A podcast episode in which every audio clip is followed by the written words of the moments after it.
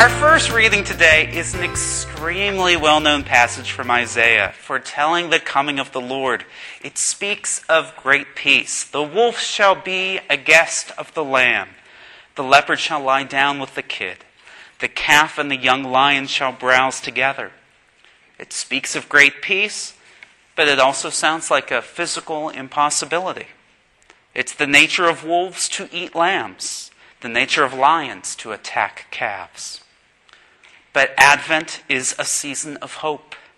We have hopes for peace. We have hopes for what seems to be impossible. So, before we continue with this Mass, I invite you just to stand for 60 seconds or so and think about what are you hoping for this Advent?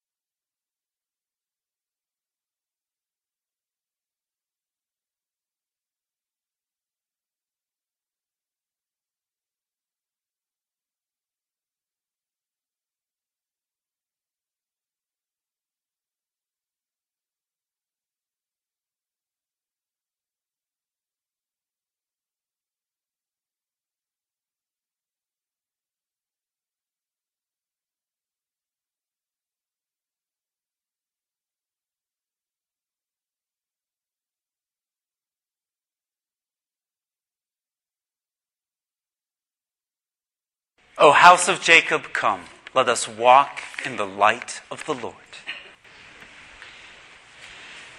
This summer, I suddenly got the idea that I should sing a particular song from Leonard Bernstein and Stephen Schwartz's Mass in one of my homilies sometime.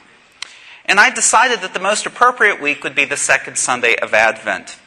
However, after consulting with the music ministry, this was going to involve bass guitar solo, trumpet, uh, lec- two lectors reading the second reading in the middle of the song, plus other people doing another two letters being read.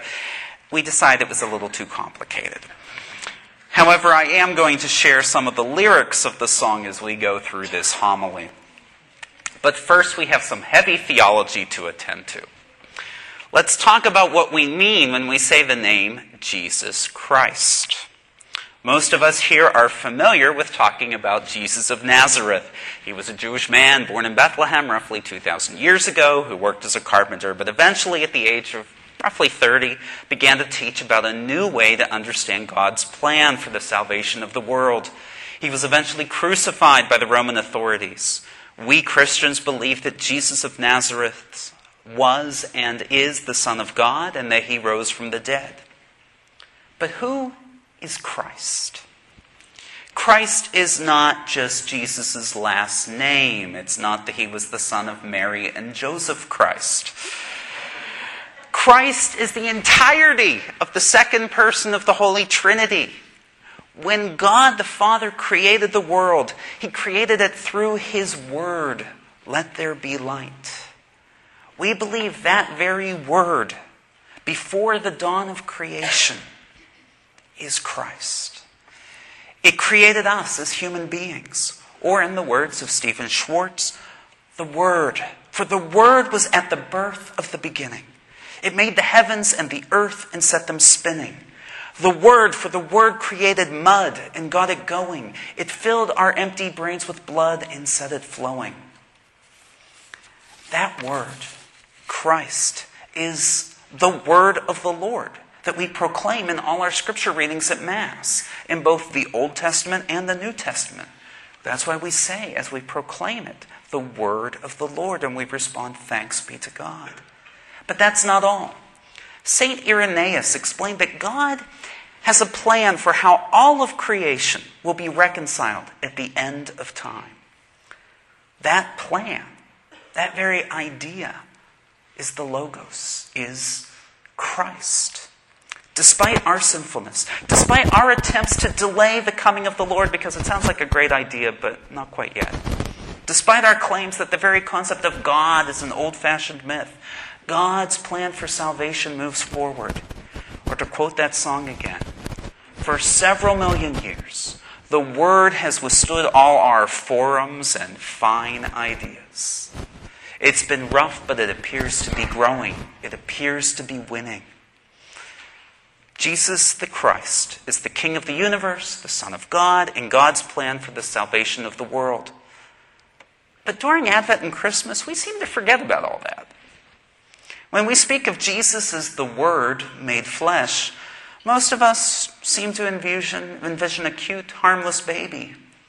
But that word of the Word made flesh is the most powerful force in the universe. There are people who doubt it. There are people who doubt it and shout it out loud.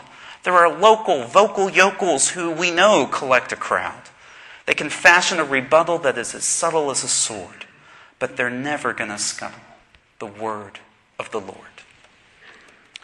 It's been said that the season of Advent can be summarized in eight words, two words for each week.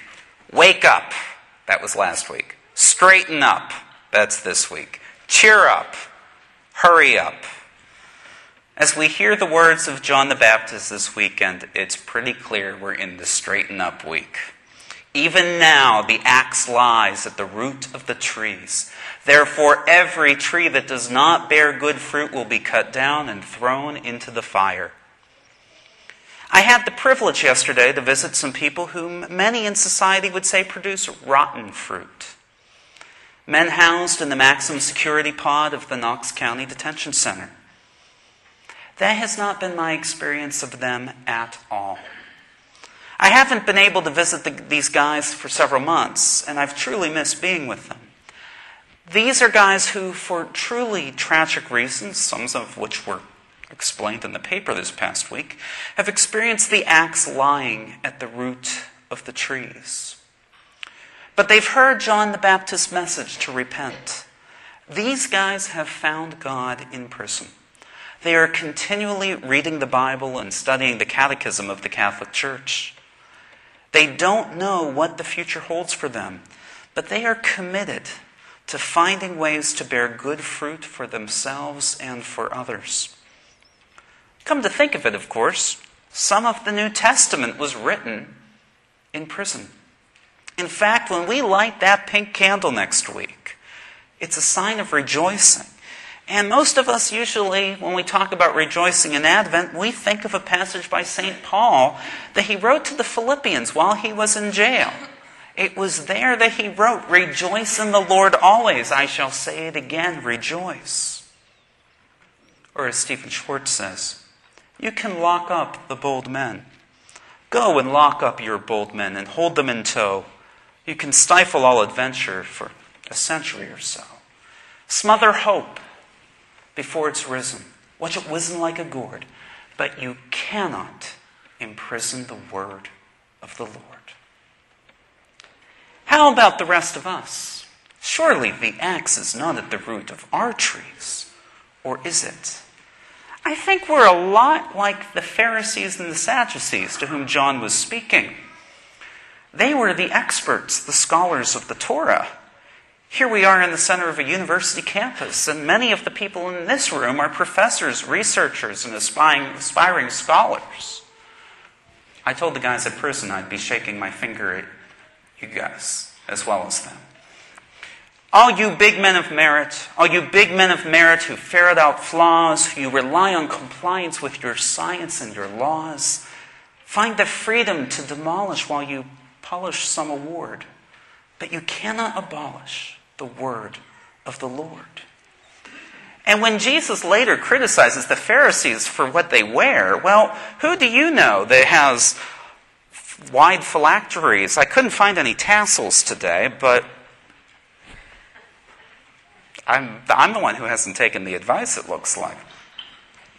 And even those of us in the room who are struggling with college debts, most of us have a lot of control over our destiny. We like to think that we're producing good fruit. But is it fruit for the kingdom of God? Or is it fruit to guarantee our own position, comfort, and prosperity? The word of the Lord is powerful beyond our imagining. It is far more powerful than any of us, even if we delude ourselves into thinking that the goal of life is to become independent of needing anyone else. All you people of power, all you people of power, your hour is now. You may plan to rule forever, but you never do somehow.